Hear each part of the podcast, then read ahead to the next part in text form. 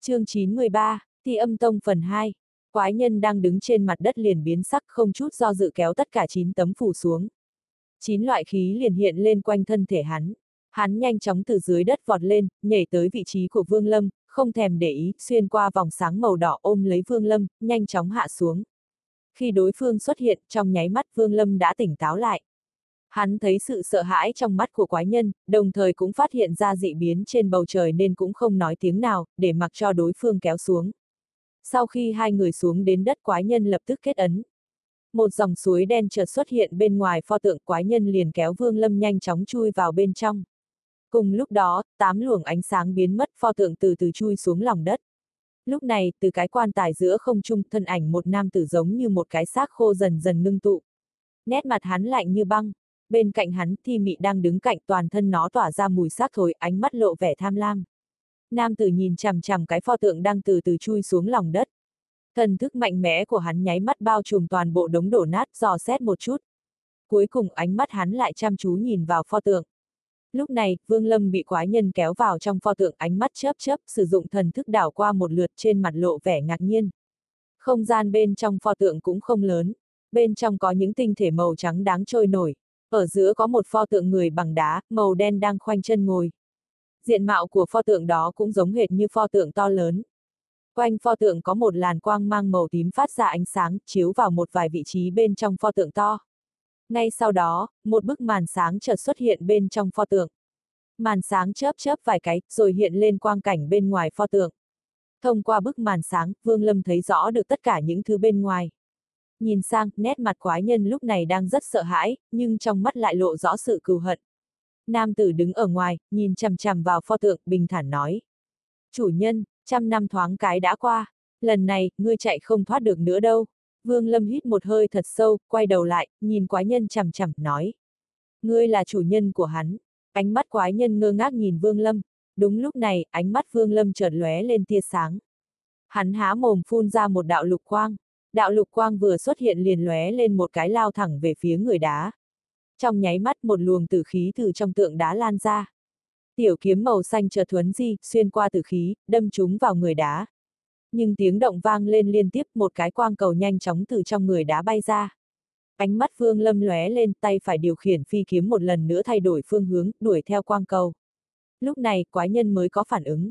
Ánh mắt nó lộ vẻ lo lắng nhìn chằm chằm vào Vương Lâm, có chút phẫn nộ chỉ phi kiếm rồi kêu oa oa vài tiếng. Vương Lâm ngẩn người, đúng lúc này, một giọng nói gấp gáp từ trong quang cầu truyền ra. Tiểu hữu chớ nên xúc động, lão phu không có ác ý, ta mới là chủ nhân của kẻ bên ngoài. Cùng lúc đó, vô số quang điểm từ 4 phương 8 hướng tụ lại, dung hợp vào trong quang cầu, hình thành một người chỉ cao khoảng chừng 1 thước xuất hiện trước mặt Vương Lâm. Thần thái người đó suy yếu, ánh sáng toàn thân ảm đạm. Thoạt nhìn giống như một tên đồng tử. Lúc này, hắn vừa cố gắng né tránh phi kiếm vừa chắp tay thi lễ với Vương Lâm. Quái nhân phẫn nộ hét lớn một tiếng, tiến lên chặn lấy phi kiếm. Trong lúc đối phương mở miệng nói chuyện, Vương Lâm liền lui lại sau vài bước, vung tay lên, tiểu kiếm bay về phía sau lưng hắn, mũi kiếm vẫn chỉ về phía đối phương. Quái nhân tới bên cạnh người đó, quay đầu căm tức nhìn Vương Lâm, trong miệng nói oa oa vài tiếng, rồi lại gầm rú lên mấy câu, ánh mắt lộ vẻ thất vọng. Người đó cười khổ, thân thể nhẹ nhàng bên lên, ngồi trên vai quái nhân. Vỗ vỗ quái nhân một cái, nói, a ngốc, không được vô lễ với khách nhân. Ánh mắt quái nhân lập tức hòa hoãn, nhưng vẫn cảnh giác nhìn Vương Lâm. Người đó thở dài, nhìn Vương Lâm ôn hòa nói. Tiểu hữu không cần phải động thủ, lão phu.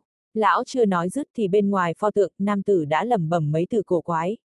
Trong nháy mắt toàn thân pho tượng chấn động, dừng lại không chui xuống nữa. Nét mặt người đó khẽ biến, hai tay bắt quyết phun ra một đạo tử khí. Luồng khí vừa xuất hiện liền lập tức dung nhập vào 4 phía quanh vách pho tượng. Hai mắt của pho tượng liền tỏa ra quang mang màu tím, tiếp tục chui xuống. Nam tử hừ lạnh một tiếng, bàn tay cách không chộp một cái. Pho tượng lại chấn động, từ từ đứng im. Ngay sau đó, hắn liên tục xuất ra vô số thủ ấn, phát ra những tiếng nổ ầm ầm.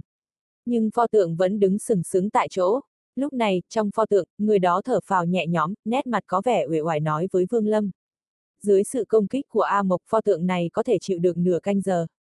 Cũng đủ cho ta nói rõ với tiểu hữu. Vương Lâm không nói tiếng nào, nhìn chăm chú vào đối phương. Lão phu là Ngô Vũ, không biết tiểu hữu có nghe nói tới Thi Âm Tông hay không? Người đó thở dài, nói. Vương Lâm thản nhiên, nhìn thanh tiểu kiếm đang bay quanh mình, lắc đầu. Ngô Vũ cười khổ nói, tiểu hữu không cần phải đề phòng như thế. Nguyên anh của lão phu đã xuất thể qua mấy trăm năm không ngừng hao tổn nguyên khí nên đã yếu lắm rồi. Vì vậy cũng chẳng có gì uy hiếp đối với ngươi. Nhưng vừa rồi, thanh phi kiếm của ngươi suýt chút nữa thì lấy đi tính mạng của lão phu rồi đấy. Vương Lâm chớp hai mắt, trầm ngâm một chút nói. Người bên ngoài là ai? Ngươi là chủ nhân của hắn. Ánh mắt Ngô Vũ có chút bất đắc dĩ, nói. Hắn là thi khôi của lão phu. Lão phu vốn là một trong những lão tổ của Thi Âm Tông. Thi Âm Tông có một phương pháp tu luyện đặc biệt. Tất cả đệ tử nhập môn phải tìm kiếm một cái thi thể để luyện thành thi khôi của bản thân. Cùng với sự tăng tiến của bản thân, thi khôi cũng trở nên mạnh mẽ hơn. Hai mắt Vương Lâm chớp nói. Thi khôi của ngươi đã phản bội. Ngô Vũ cười khổ gật đầu nói. Đúng thế, nếu có công pháp tu luyện khống chế thì thi khôi cả đời sẽ không phản bội. Nhưng đáng tiếc 300 năm trước lão phu mang nó tới đây vốn định dựa vào khí âm hàn ở nơi này để đột phá Nguyên Anh. Nhưng đáng tiếc lại bị thất bại trong gang tấc. Thi khôi nhân lúc ta bị trọng thương tâm thần bị chấn động đã chạy thoát khỏi sự khống chế của ta. Lúc này, sự rung động của pho tượng càng lúc càng mạnh. Ánh mắt Ngô Vũ có phần lo lắng, nói nhanh hơn. Lúc đó, do ta muốn bế quan trị thương nên không thể đi đuổi theo. Hơn 100 năm sau, khi thương thế của ta chuyển biến tốt đẹp liền đi tìm nó. Nhưng không biết nó có được cơ duyên gì mà lại sinh ra thần trí. Thậm chí còn vượt qua ta đạt tới Nguyên Anh Trung Kỳ. Ta không địch lại nên phải để Nguyên Anh ly thể, may mắn chạy thoát. Nguyên Anh bị trọng thương nên chỉ ẩn nấp trong pho tượng này không dám đi ra ngoài. Cái thi mị bên ngoài kia chính là thân thể của ta. Không ngờ dưới tác dụng của khí âm hàn cũng có thể sinh ra thần trí. Ôi, Vương Lâm cười lạnh nói. Ngươi định lừa ta phải không? Như ngươi nói nếu thi khôi đã sinh ra thần trí tại sao không bỏ đi mà lại vẫn muốn tìm ngươi? Ngô Vũ cười khổ, do dự một chút nói. Tiểu hữu không biết, thực ra chuyện này có liên quan đến bí mật của Thi Âm Tông chúng ta. Mặc dù thi khôi có thể thoát khỏi sự khống chế của, nhưng dù sao nó đã bị ta tế luyện mấy trăm năm tâm thần tương thông. Nếu hắn rời khỏi ta quá 100 dặm lập tức sẽ tan thành mây khói. Chỉ có một phương pháp duy nhất để giải quyết vấn đề này đó chính là nuốt Nguyên Anh của ta, phá đi phong ấn của ta trong cơ thể. Từ đó, hắn mới có thể thoát được sự trói buộc của ta. Ánh mắt Vương Lâm chợt lóe lên, nói. Mấy trăm năm qua, hắn vẫn không tìm được ngươi. Ngô Vũ sờ bức vách của pho tượng, nói. Trong lúc ta bỏ chạy vô tình đi vào trong pho tượng này. Trên pho tượng có ẩn chứa một thứ lực lượng thần kỳ có thể che giấu hơi thở của ta. Vì vậy, dưới sự che chở của pho tượng ta mới có thể sống sót. Mặt khác, sau khi thi khôi đột phá tới Nguyên Anh Trung Kỳ, không biết vì sao, sau mỗi lần ra ngoài hoạt động lại phải nghỉ ngơi một lần. Mỗi lần nghỉ ngơi đều phải tới 100 năm. Đó cũng là một trong những nguyên nhân mà ta không bị cắn nuốt Nguyên Anh. Vậy tại sao ngươi không nhân lúc nó nghỉ ngơi mà bỏ đi? Ánh mắt Vương Lâm vẫn bình thản, hỏi. Ta đã thử vô số lần, nhưng trong rừng cây bị một làn sương mù bao phủ. Thứ sương mù đó với thân thể của Nguyên Anh có tác dụng ăn mòn. Cho dù ta chỉ dính vào một chút cũng không thể chịu nổi. Vốn thi khôi không thể tìm được ta, nhưng đáng tiếc lần này thân thể của ta lại nảy sinh thần trí, nên bằng vào sự cảm ứng của thân thể, nó mới tìm được đến đây. Hơn nữa, A Ngốc tốt bụng vì ngươi mới mở pho tượng ra. Từ đó, mới dẫn đối phương tới đây. Ôi, đây đúng là kiếp số, không thể trách được ai. Ngô Vũ mỉm cười nhìn Vương Lâm nói tiếp. Tiểu Hữu, ngươi và A Ngốc gặp nhau, hắn đã nói cho ta biết rồi. Nếu là 300 năm trước ta mới bị nhốt ở đây thì khi nhìn thấy ngươi, chắc chắn sẽ tìm mọi cách để đoạt lấy thân thể. Nhưng bây giờ ta đã lãng phí một cơ hội đoạt xá trên người A Ngốc. Trừ khi có thể đạt tới Nguyên Anh Trung Kỳ, nếu không thể đoạt xá lần nào nữa. Vương Lâm đối với những điều người đó nói cũng chẳng hề tin tưởng. Nhưng nét mặt hắn vẫn thản nhiên, liếc mắt nhìn quái nhân một cái, nói. Hắn là A Ngốc, Ngô Vũ gật đầu nói. Tiểu Hữu, ta phát hiện được A Ngốc ở bên trong pho tượng. Lúc đó, hắn đang ngủ say, ta vốn muốn đoạt xa. Nhưng đáng tiếc trong cơ thể hắn lại có một thứ lực lượng hủy thiên diệt địa. Ta đoạt xá thất bại nên mới để lại trong cơ thể A Ngốc phân nửa tinh khí của Nguyên Anh cố gắng thoát ra. Có điều cũng nhờ như thế, khi A Ngốc tỉnh lại chợt sinh ra một cảm giác khó hiểu đối với ta. Vì vậy mà cùng ta nương tựa lẫn nhau để sống.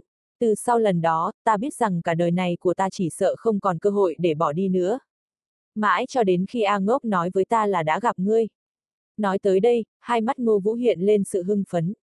Vương Lâm không nói gì, lặng lặng nhìn đối phương. Nét mặt Ngô Vũ lộ vẻ cầu khẩn, nói. Lão phu khẩn cầu tiểu hữu, giúp ta.